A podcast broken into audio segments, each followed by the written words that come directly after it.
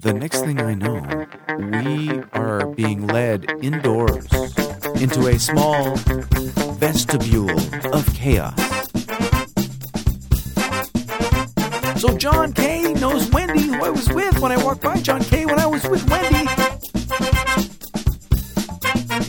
I didn't want to stop Wendy and my family from having to go back to John Kay to see if John Kay was John Kay because I didn't want, right? I was trying to say goodbye to Wendy. Welcome to the Bitterest Pill. It's Dan Klass. Um, Happy New Year. I know it's it's pretty sad to be saying Happy New Year on February first. I realized that. Well, I didn't realize. You know what? T- listen, I knew this. I knew January was going to get by me.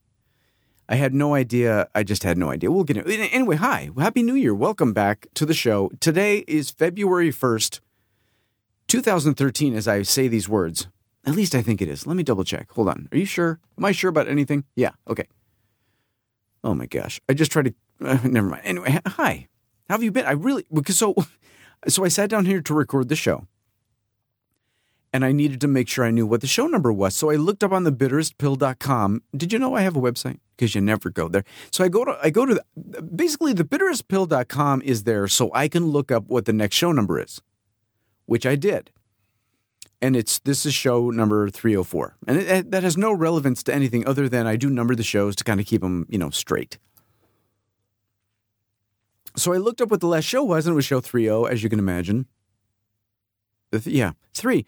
And then I looked at the date, and the, da- the date was something like December 20th. So we have, I guess there are just so many things that I thought we'd already spoken about, and we haven't, unless there's a show that I'm forgetting about. What was the last time we talked? The time where I got pulled over by the cops?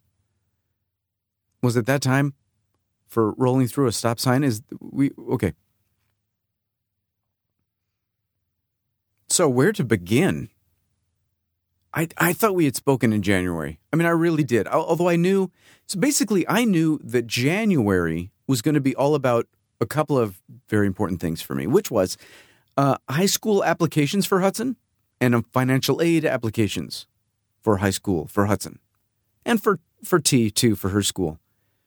Um, because, you know, the, the annual income is down Melissa's income is down. The Bitterest Pill premium is gone. So, you know, it's a little down.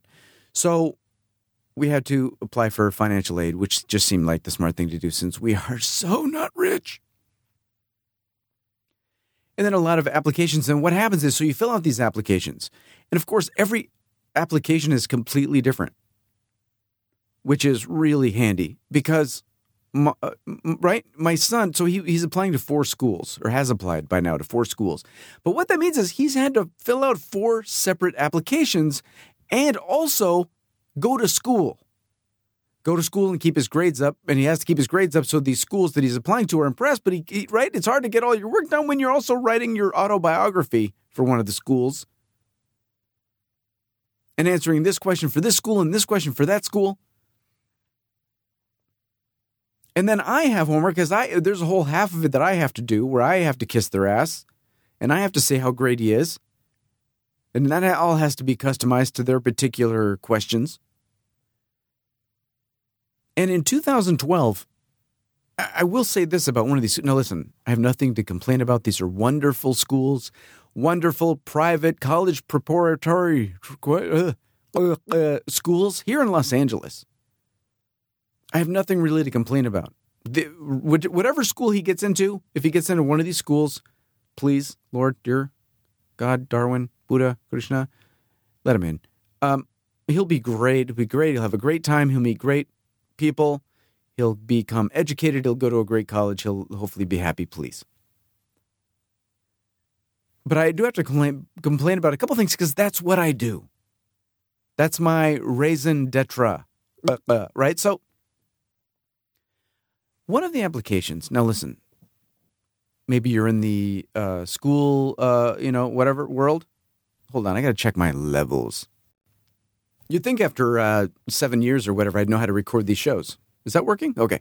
So, um, one of the schools, and again, if you know, if you have some insight on this, let me know. Because I don't. Okay. One of the schools required that the application be filled out in hand, in, in handwriting, by hand. Do you understand? I'm so I'm so confused by this. I can't even describe it to you. That we we had to fill it out with a pen. A pen. Now, and they said, please, if you please, you know, write it by hand, and if you must type it, please tell us why you must type it. Now, I don't know if they're doing some kind of handwriting analysis, some neatness. Ch- I don't. Uh, uh, uh, right? Is that some lame plagiarism avoidance tactic? Because listen, you can handwrite something that you're plagiarizing just as easily as you can type up something that's played right. Maybe it takes a little longer. You can't cut and paste in quite the same way. But that, please tell, what is going on? And on my part of the application, I just said, Dear Sir or Madam, the longest thing I have handwritten is a grocery list since like 1987. So I'm typing this. Oh, thank you very much. All right, I need a beverage drink. Hold on. So we're going on these interviews now. You know, he had to take these standardized tests and we had to fill out the applications and we had to pay them some money and we had to send, you know, send it all in on time. And now we're having these interviews. And I feel like we're speed dating because we are. They don't really know us we don't really know them. They kind of think they know us a tiny bit because we filled out an application. We kind of feel like we know them because we went to their open houses. We're on our best behavior, they're on their best behavior, right? When they have an open house, they bring out the A team. When we go to their, we, we, like we shower and shave and everything, and very. Uh, uh, uh. What is the dog doing? What are you doing? Are you all right? Hey. Are you having a bad dream? What's happening? You okay?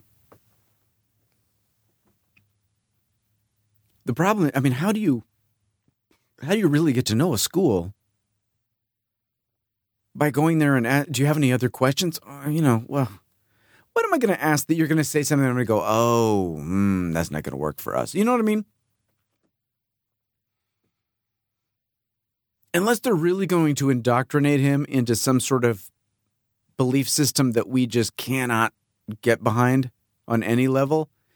Right? I mean, really, honestly, uh, uh, don't worry. Okay. Are you going to let him in? He's got good grades. He's a nice kid. He's honest. He'll work hard. Right? I don't know. Do you have pretty girls here? I mean, what kind of question are you looking for? Because I'm desperately trying to ask a question that'll make me seem smart and will also lead me really to bragging about Hudson. So I'll ask a question like, well, you know, I did have a question. For instance, um, see, Hudson does uh, really well in school. He gets very good grades, very hard worker, and um, really gets along well with his teachers. He finds his teachers quite inspiring, actually. So, um, uh, what time is lunch? But you see what I did there? See how that maybe that's a, an interview technique that you can use in your life. You formulate a question right? Because that seems to be what everyone else is doing. Because every right, everyone else is nutter nuttier than a freaking fruitcake. But our favorite school is always the one that we went to last, I think. Except maybe the last, you know, I don't, I don't want to say too much. I don't want to think, it's, and not because I'm afraid I'm going to say the wrong thing and someone's going to hear, because no one's going to hear. it. Trust me. It's really just, um, I don't want to overthink any of this. It's, you know, uh, please, can we just get over it? Because that's all I've done all of January was fill out people's paperwork. And then for the financial aid, you have to do your taxes early. I've already had a preliminary meeting with our tax tax preparer, and it was still when I did it, it was still January. We usually do our taxes in, you know, April but it's January because everyone keeps busting my uh, about getting in the paperwork, getting in the paperwork. We need your 2012 tax return, Dan, right away. Dude, it's freak. It's still, right? They were bugging me for it when it was still 2012. We don't, we still don't have, and that reminds me, I got to make a phone call. Dang, there's so much to do today. I don't have, what, what do I have all my W 2s? I don't think so. Really? I don't think so, baby. I don't think so. I'm working on it. But each of those applications is different too. So you end up confessing your meager income over and over and in different ways. And no matter what, it never sounds any better because your expenses are always very high and your income is always very low. And it kind of makes you wonder how you're getting by, even right, w- like anyway. Like, wait a minute, if our expenses are all that, how are we not starving to death?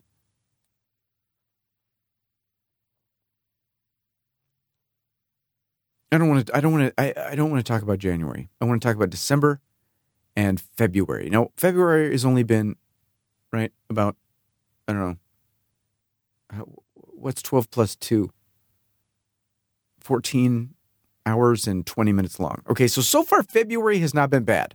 I went to Costco. I got in and out of there fairly unscathed. Although honestly, nah, I, I'm pretty much the only person that didn't go there for free lunch. But I got in and out of Costco. I reduced our membership down to the normal one because we never buy that much stuff that it's worth paying the extra 50 da, da, da, da, right? So so far february knock on wood i'm sure i've messed up something and i just don't know about it yet. February okay. I think in january i got all the right? I got all the paperwork in so far. February there's still a little bit more.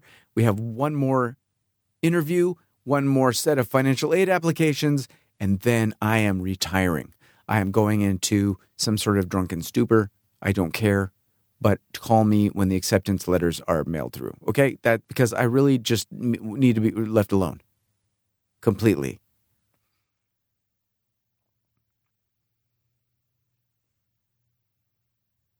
Now, I could have sworn that we already talked about talked about this we haven't spoken really since before the holidays, before Christmas. Is that right?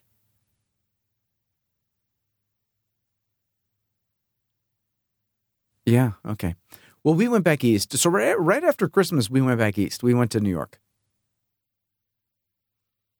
And uh, man, I would I could swear we've talked about this. So if I've already told you about this because there's some show I'm forgetting about, you forgive me, I'm getting senile. Listen, it's all downhill.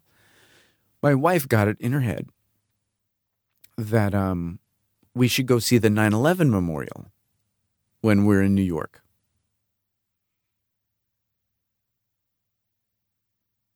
And I thought that was an okay idea, I guess. Um, why not? I mean, we're going to go to New York anyway. We got to see something. I mean, I hate to sound right, like such an uh, whatever about it.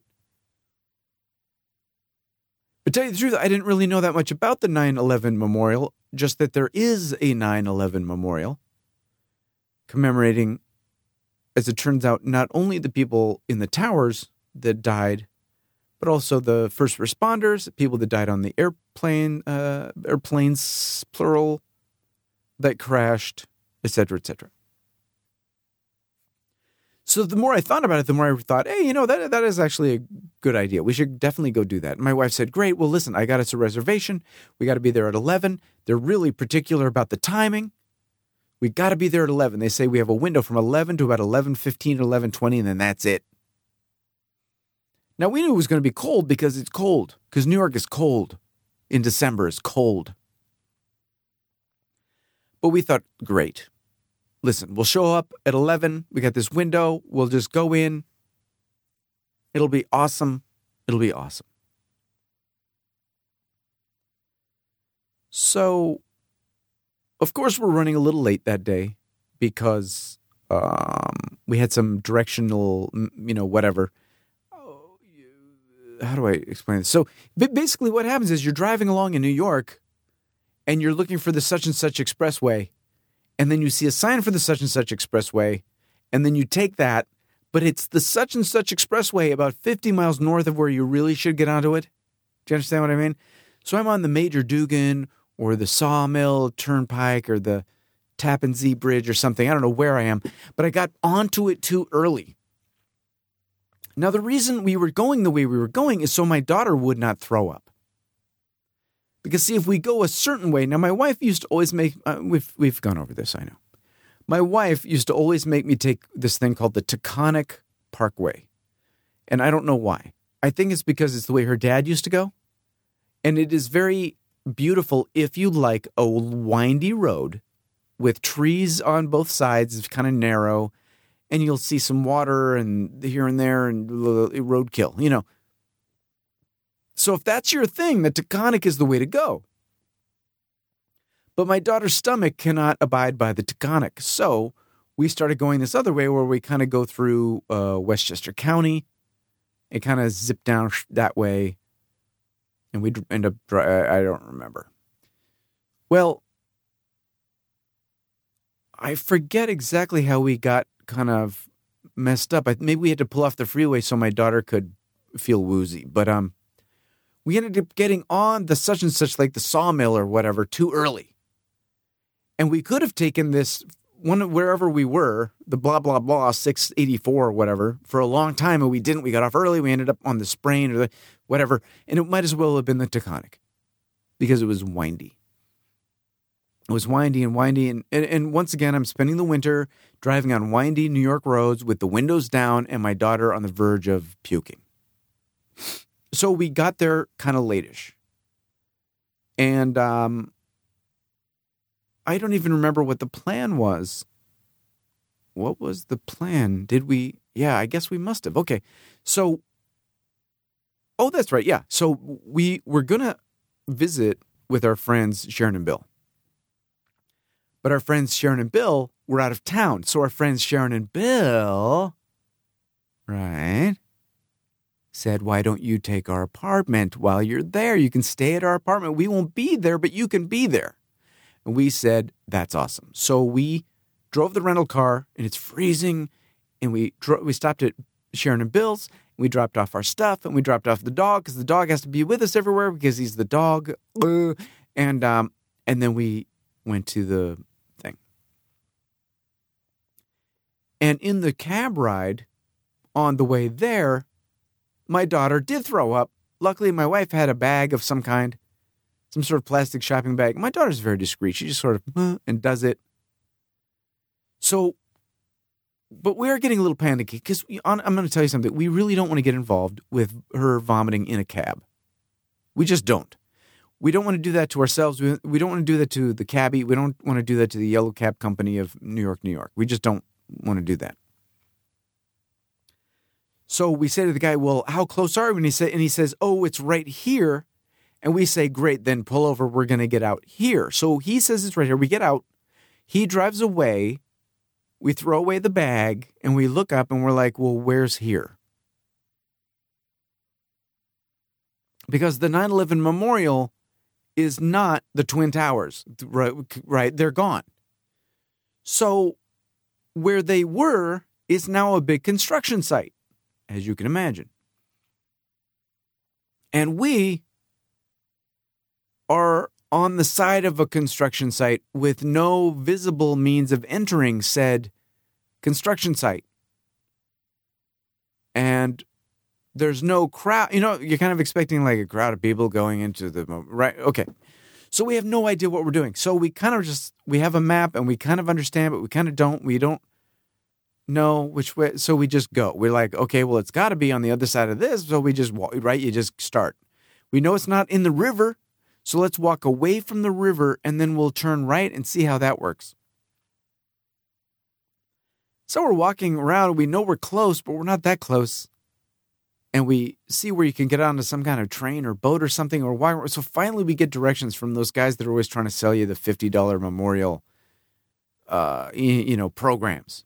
You know what I mean? Like the bootleg programs that they sell you at concerts or program or Broadway or whatever. So we finally get a guy to go, oh yeah, and he tells us where it is, and I don't remember where it is. It doesn't matter, and it's it's on it's like six blocks away. Now, how right here is the same as six blocks away? I don't know. I think it's right here is right when your daughter's going to vomit. It's right. Trust me, it's right here. Get out. So we're running through crowds. The crowds are photographing what they think is right the the where the buildings used to be. Because obviously, the Twin Towers, as you can imagine, they took up a lot of room. I mean, it was too gigantic, right? So we're running and running, and we zig and we zag, and we go through this thing, and we, and we finally find the little intersection where they say we're supposed to be. And we do see a big group of people.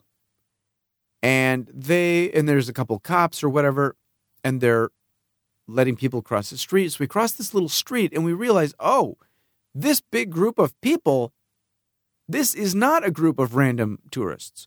This is the line. This big Times Square looking crowd of people photographing a chain link fence and a crane. That's the line to get into the memorial. So we you know, it's like Disneyland. You're standing in a line with ropes and you just snake and snake and snake and snake and snake and snake and snake. And you thank the heavens that you had the foresight to wear long johns, my friend. Because if you've been living in California since 1988, you have no resistance to the cold whatsoever.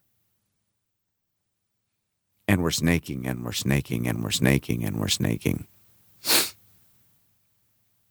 and you know, you hear every manageable language. You see people from all over the world. That's kind of interesting, got to tell you. You're surrounded by people from every corner of the world that have come to see this memorial. But the wait takes an hour. See, our appointment time was for 11 to get in line for an hour and walk the ropes. So we finally were through the whole rope area, the main area, the open roping area. And then we go on the sidewalk along the construction site, and then we cross the street, and then we go around, and then we go between two buildings, and then we turn, and then then we're between like it, we're just kind of like in an alleyway or like a almost like a hallway, but it's outside. And to our right is the construction site where they're rebuilding buildings and whatnot. We still don't, still have no concept, really, honestly, of where the memorial is. We could have walked around there all day and just, and then they eventually just spit us out in the subway. And I was like, okay, I guess that was it. I have no idea. So my son, who's freezing, notices these signs. And these signs say, prepare to disrobe. They say something about prepare to take off your coat and your shoes and all outerwear to go through security. And so he starts to get a little uh, nervous and starts to unzip it. And I'm like, dude, wait, just hold on. Hold, wait, wait, wait, wait, wait, wait, And he says, but dad, look at the sign. I'm like, okay, but look at the sign. And like, okay. So I say, listen, there's no way. It's freezing out here there's no way that they're going to have us do any security thing where you have to take off your coat. Don't worry about it. Just don't worry about it. Well, the next thing I know, we are being led indoors into a small vestibule of chaos. And the vestibule of chaos is completely and utterly reminiscent of the security area chaos at any of your major national international airports here in the United States. We are told to empty our pockets into trays, plastic trays that will go through x ray machines. Our coats must come off, our hats must come off, our gloves, our belts, our shoes. So we're what? Really? Just okay, okay, okay. I get it. I mean, I get it, but I don't get it. Oh my god. Okay, so next thing you know, off with the coat, off with the shoes, off with the gloves, off with the belt. Oh my God, we're going through security. Now we all have to get dressed, and it's utter mayhem in the vestibule of chaos. So we come out of the vestibule of chaos. Now, the good thing about the vestibule of chaos, I will say this, is that it was warm. So even though we took off all our clothes and everything, not all our clothes, you know what I mean, we took off our coats, but it was warm in there, warm. And then we had to go back outside to the freezing cold. So we go back to the freezing, And we're walking along, walking along, and I see this sign and I say, hey, guys, whatever you do, don't turn left because left is the exit. And there's a sign that says something about no reentry. So if we had accidentally turned left, oh, ah, I was just going to walk back to Poughkeepsie. So we turn right, then we go a little bit further, and then we're at the memorial. And the memorial is essentially kind of a small park area. And in this small park area are two. How do I even describe it? Okay. There are two things and they're identical. And what they are is big square. They're fountains. But when I say that they're a fountain, you're picturing something sticking up out of the ground, I assume. These are fountains that stick down into the ground as if they're holes, right? So so the edge of this fountain for lack of a better term, the edge of it is about, you know, waist high, a little higher for an adult, okay? But the fountainy part, it's deep. It's like uh, 20 feet deep, 30 feet. I have no idea. And the, and the edges of this square, the inside of this open cube hole thing, is where water, you know, pours down. Like each side of this inner cube area is a waterfall. And the water, you know, is down there too. It's full of water, obviously. Fountain. And then along the framing of this square, of each of these squares, is the names of all the victims. And throughout the park, there are, you know, legends, keys on how to find specific names because all the names are grouped. So if the victim had perished in one of the planes, then these plane people were here and these airplane people were here. If they were a first responder, you know, maybe the fire department guys are all over here, men and women, etc., etc.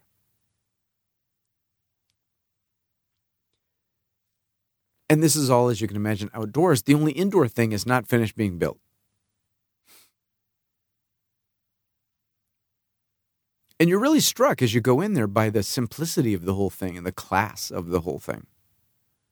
It's beautifully modern and simplistic, really insanely tasteful, and mind numbingly frigid. It is cold enough in the regular air, but now we are standing next to waterfalls. And I know the water is falling down the waterfall about 30, 20, 30 feet below us, but still it is so cold. So part of you is trying to take in this really the spectacle and this uh, of this memorial. Trying to connect to the emotional impact of being there in that place at that time. But part of you is just a frozen tourist who really just needs to go away and uh, get lunch.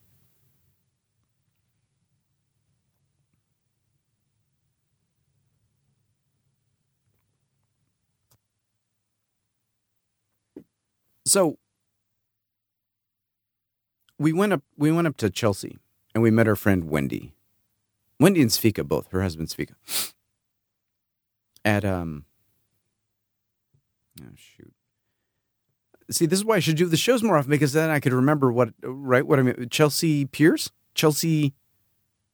Uh, you know that place. in You know that place in Chelsea where there's all the restaurants and and there's like a what is that place? What's what is that place right there? Is it a Nordstrom? It's just one of those places where you don't expect there to be kind of like a Nordstrom or whatever it is. It's not a Banana Republic. It's weird. It shouldn't be there, but you know what I mean. So we meet we meet Wendy and Svika at um at uh, Chelsea thing. Not you know not the sports thing, but you know, you know where I mean. If you're a New Yorker, you know where I mean. And if you're not a New Yorker, it doesn't really matter. I could have said we met him at Chelsea. Blah, you know, you don't know. I could be making all this up, and I wish I were, because if I were, honestly, you know what? I'd tell you something. It'd be a little more interesting. So we met them. For, we met them there, and so and we didn't know where to go, but they took us to this Italian place where um, they make all this fresh pasta. And you walk in and you see this pasta bar that they have, all this fresh pasta that you can buy. and it's gorgeous and it looks beautiful. It's these beautiful colors and shapes, and it's really just it, it's awe inspiring. I mean, you really, you know, that's one of those great things about New York is if you want to get anything, you can get the best of it, whatever it is. You can find a place that specializes in just the finest whatever.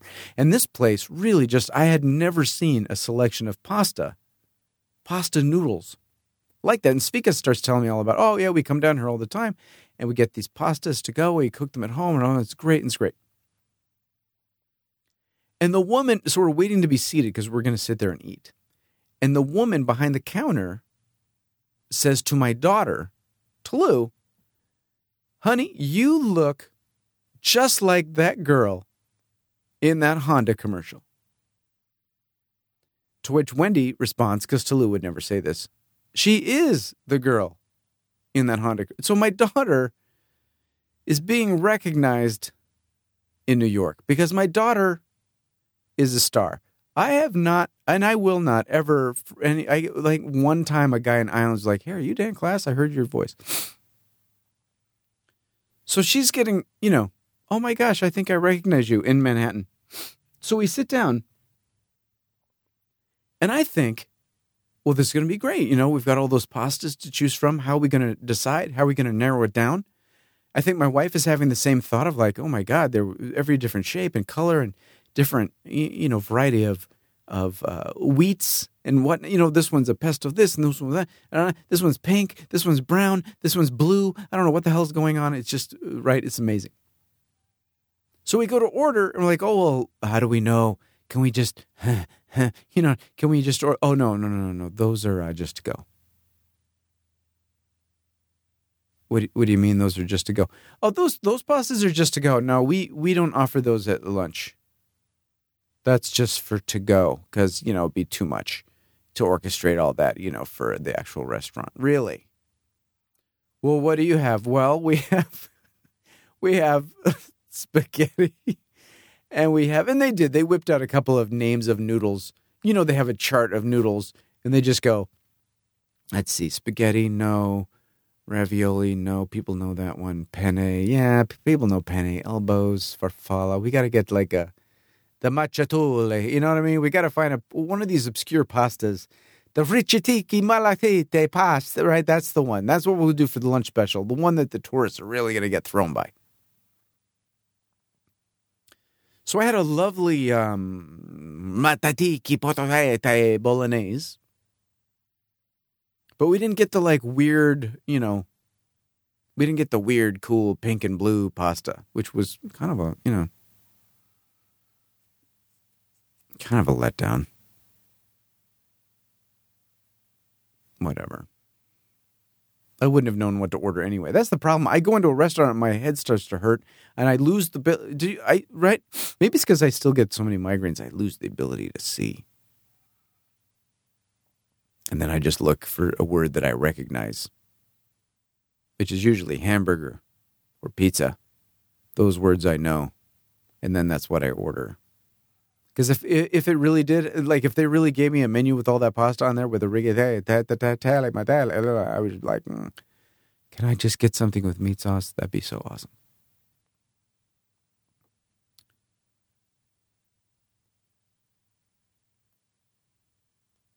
So, I, I, don't know what else to tell you. We it just seems like we we eat whenever we go back east. That's not really all we do. So basically, you know, we we went there, we got the pasta, and then later that night um, I think we ordered. We went back to Sharon's apartment. We ordered Chinese food to be delivered. Nothing like pretending you're a New Yorker and just ordering from the local Chinese place and having it delivered and then eating it. Oh, that's just something that's so nice. I don't know what it is about LA. The Chinese came here. I know there's a Chinatown in Los Angeles. Maybe they didn't get any further west than Chinatown, which is way over on the other side of town, but I don't know. I just I wish it was right. You just order and they got bring it, whatever. And then the next day we went. We met our, another friend of ours at this place in Lincoln Center, and um, I wasn't that hungry and whatever. Anyway, but I so I'm coming back from the men's room and I go to sit down, and Alan Alda is sitting at the next table. And that was just one of those weird because I mean, it's New York. I know it's New York, but I don't expect. There's something about being in New York. I don't expect to see famous people, and I know that's ridiculous. But but when you're in New York from anywhere else but Los Angeles, you would be very uh, expectant. You know, you'd assume, you'd hope. Oh my God! I hope I see a celebrity.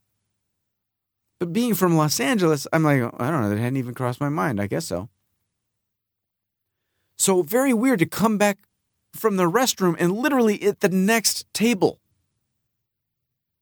Not like the other side of the restaurant. The next table is Hawkeye Pierce.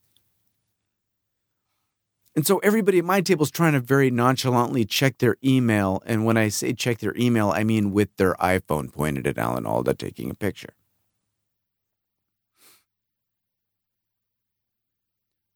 But uh, but that's but that's right. The thing I forget about New York is that you're not in your car. So you could actually be walking down the street and see someone that you recognize or whatever. Because I when I lived in New York, every once in a while I would run into somebody on the street. Why not? You're walking around, hundreds of people are passing you every day, all day. Eventually you're going to run into some friend of yours from college. Now, I, though, I'm never in New York, so I have no expectation of that whatsoever. So we we see Alan Alda, and then we split with Mary. We go back to Wendy's store.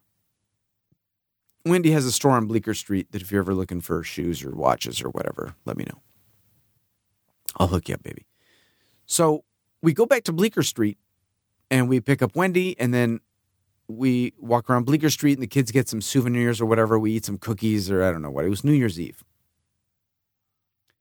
And we're walking back from wherever we ate all these cookies because, yeah, we have to eat all day.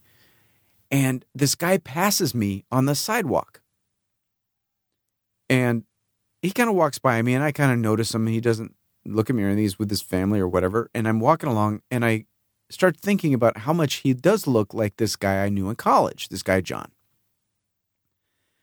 And we're all talking and chatting and walking in the opposite direction. And I keep thinking more and more about how much that guy looked like John to the point where I become uh, like obsessed with the idea that that could have been John, this guy, John K, right?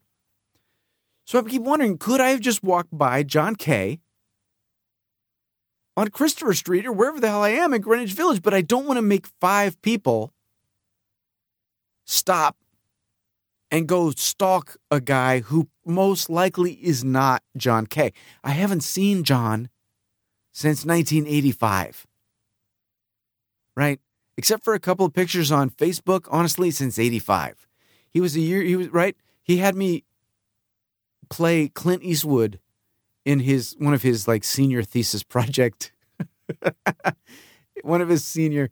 I don't know how I hooked up with those guys. Like that year, John asked me to do that thing where I played Clint Eastwood, and then Danny Zucker, who right now is one of the showrunners of Modern Family. Yeah. He asked me to be in his, and then I think he ended up playing the part that I was going to play or something. It was it, it was supposed to be me and Father David Dwyer from that radio show, you know, that's on Sirius. What's that called?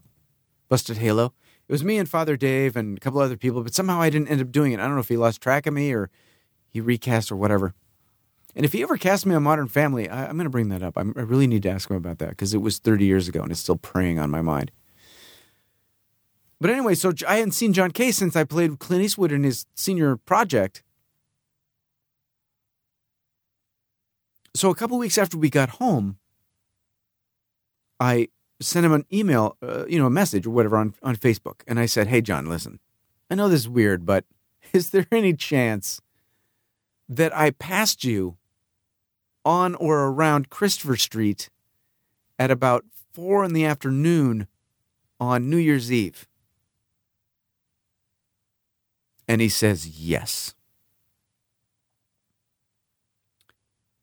And we go back and forth, and I'm like, oh my gosh, I can't believe that was you. Well, you should have stopped me. Well, I didn't know it was you. I thought it might be you, but my God, what are the odds? And said, well. He said, oh yeah, we're around there New Year's Eve a lot because my son, he likes to help blow up the balloons at this place. Oh, really? So I said, well, listen, uh, you know, next time I'm in town, I'm usually in that area. I don't know if you guys go hang around in there, but a friend of ours owns a store around there. And so we're around there quite a bit. And he writes me back. Oh, no, I said owns a store there called uh, Verve on Bleecker Street, blah, blah, blah. And he writes me back and goes, Who's your friend? Wendy?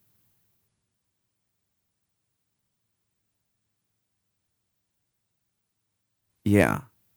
Yeah, John, what? Why why am I walking by John K on Christopher Street on New Year's Eve with Wendy? And then two days, three weeks to whatever it is later, I'm Facebook and he's like, da da da, and who's your friend? Wendy? That's weird. But I guess his wife used to shop in Wendy's shop all the time. Back before they had kids. So John K knows Wendy, who I was with when I walked by John K when I was with Wendy, and I didn't want to stop Wendy and my family from having to go back to John K to see if John K was John K because I didn't want, right? I was trying to say goodbye to Wendy.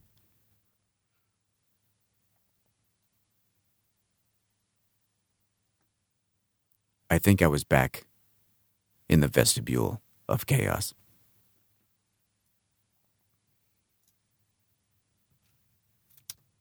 Did you see Life of Pi?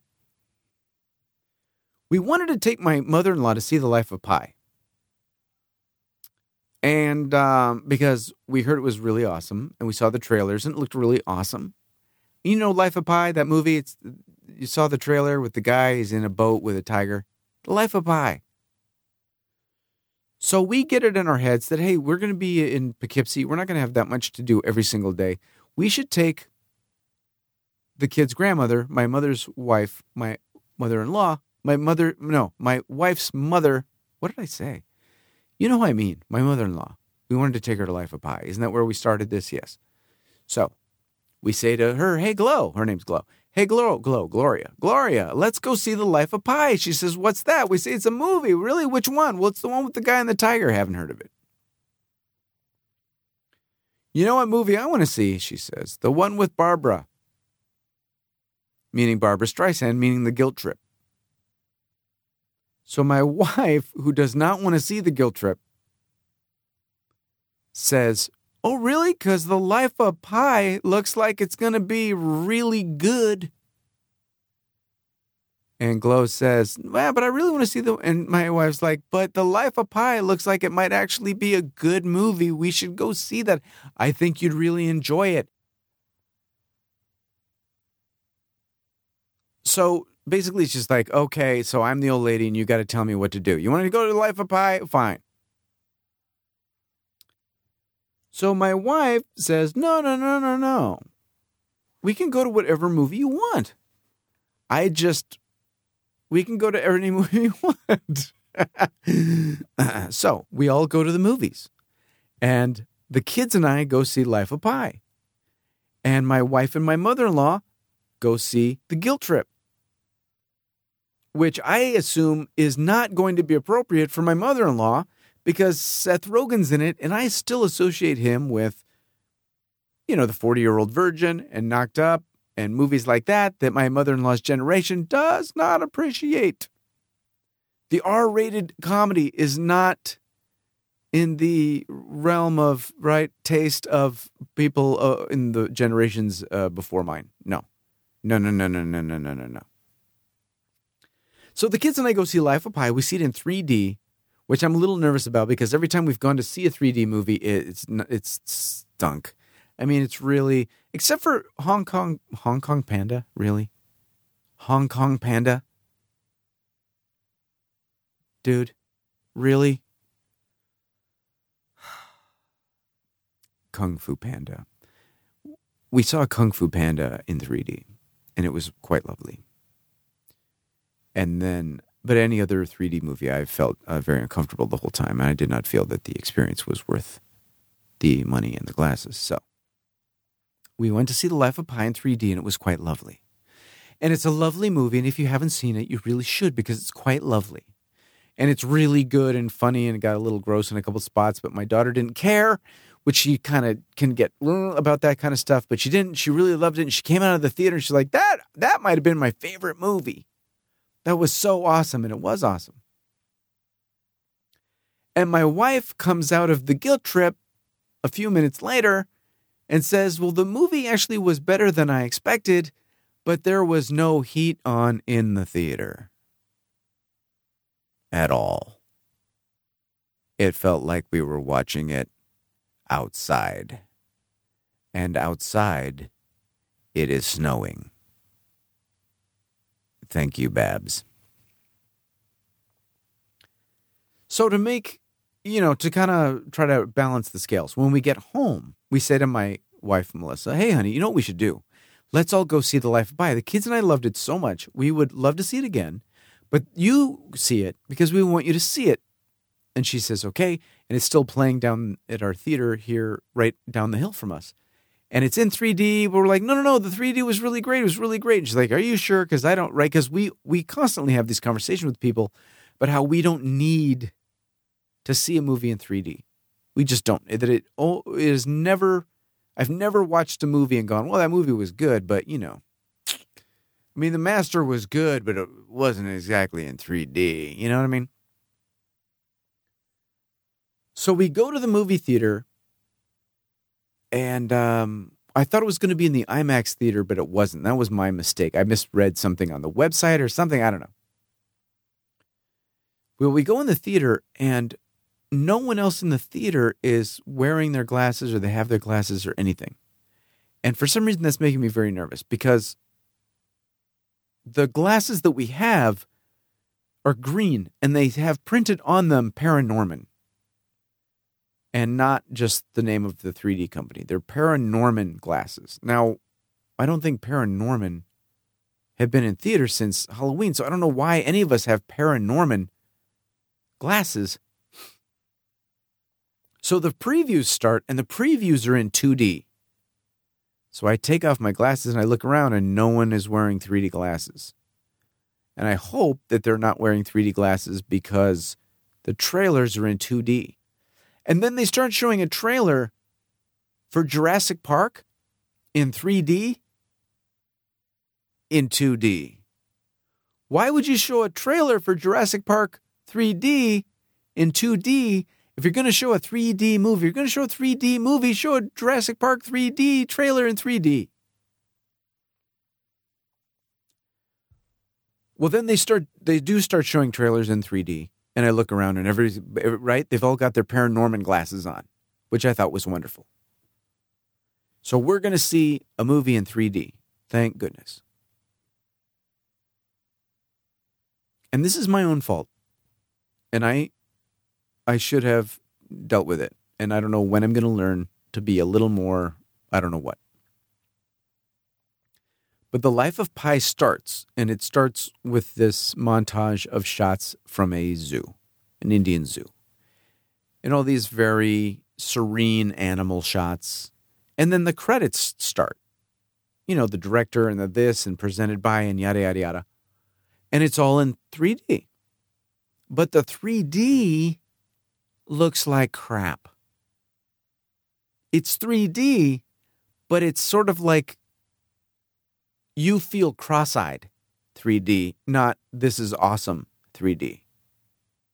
And I know I should have gone and complained, but you know, I don't. I I'd like to know what it is about because I had seen the movie before. What was I gonna right? So I keep thinking it's just me because sometimes I get headaches and it affects my vision. And I'm looking around and no one else seems to be noticing. My wife isn't saying anything and she'd be the first person to at least say something to me. The kids don't seem bothered by it. My wife doesn't seem bothered by it. Maybe so because I've just right. I'm up to my ears in caffeine and diet coke because I'm staving off yet another migraine because that's all I've done for the last month. So we watch the whole movie, and the whole movie is wonderful. And I turn to my wife and I say, "So, honey, what did you think?" She said, "Oh my god, I thought it was great." I'm so glad we came and saw it, but the 3D stunk.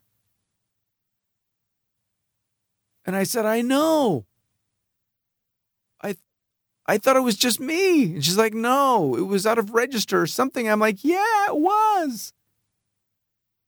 So we go to the guy at the desk, the front desk, the concierge. Because you know, a movie theater needs a concierge. When they're going to sell you the extra special tickets, the expensive ones, they need a concierge. So we say to the concierge, Hey, uh, monsieur, je ne sais quoi, mais le film, c'est très mal, oui.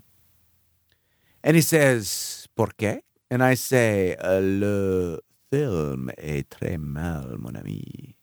Je ne sais pas pourquoi. And he says, What? So we say, in all seriousness, we say, Hey, listen, the movie looked like crap. Okay, the 3D is clearly out of register. I don't know the technological term for it, but it right, it's not in sync. The thing needs to be calibrated. And the guy says, "Really? You're the only ones?" And we're like, "Really?" The only there there had to be 75 or 100 people in there. No one said anything about the how crappy that looks. Because you know what this means? This means that the 3D theater in Poughkeepsie is better than one in Los Angeles. And that just should not be.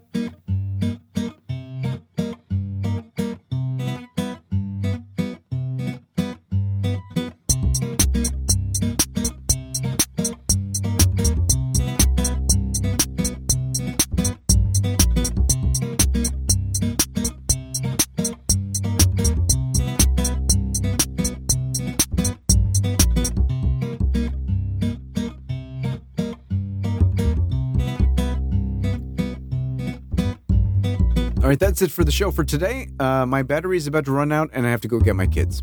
So, um, thank you for listening to the Bitterest Pill. Um, yeah, I'm to try to get back to doing this every week because this, wow. Oh yeah. Anyway, um, yeah, I need to do this more often for many reasons, for my for my benefit and for yours. And I don't say your benefit, so how can I put this? I don't say your benefit because you benefit from listening. I say for your benefit because you listen and they shouldn't be this bad. But you know what it is? Is um, there's really not much story that you can squeeze out of sitting around filling out applications for a month. I have to admit that that's a little right. I don't do an Alan Alda impression. You don't really know John Kay. Do you see how I'm? Okay. So that's that. Uh, if you uh, downloaded for not waiting for Christmas the story that I had online, uh, you know, I hope you enjoyed it. I'm taking it offline. I'm rewriting the whole thing. Maybe it'll be published next Christmas. Maybe uh, whatever. Um, yeah. I spent I spent last weekend uh, thinking that I maybe had uh, cancer in my testicles. So you'd think I'd be in a much better mood right now, but that was really, yeah. So maybe next week we'll talk about that. Although there's not much to talk about. That's I don't. There's the whole story. I spent the weekend thinking I had cancer in my testes, and I don't. Um, but we bought a car, and we bought a car while I thought I maybe had some, uh, you know, whatever. So listen, thanks for listening. Uh, I will hopefully talk to you next week. Uh, there you have it. Yeah. Okay. Thank you so much. Goodbye.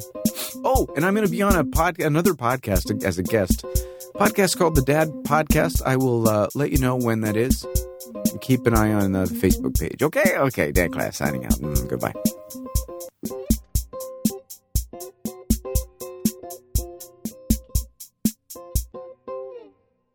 The Bitterest Pill is produced by Jacket Media, makers of fine podcasts since 2004. That's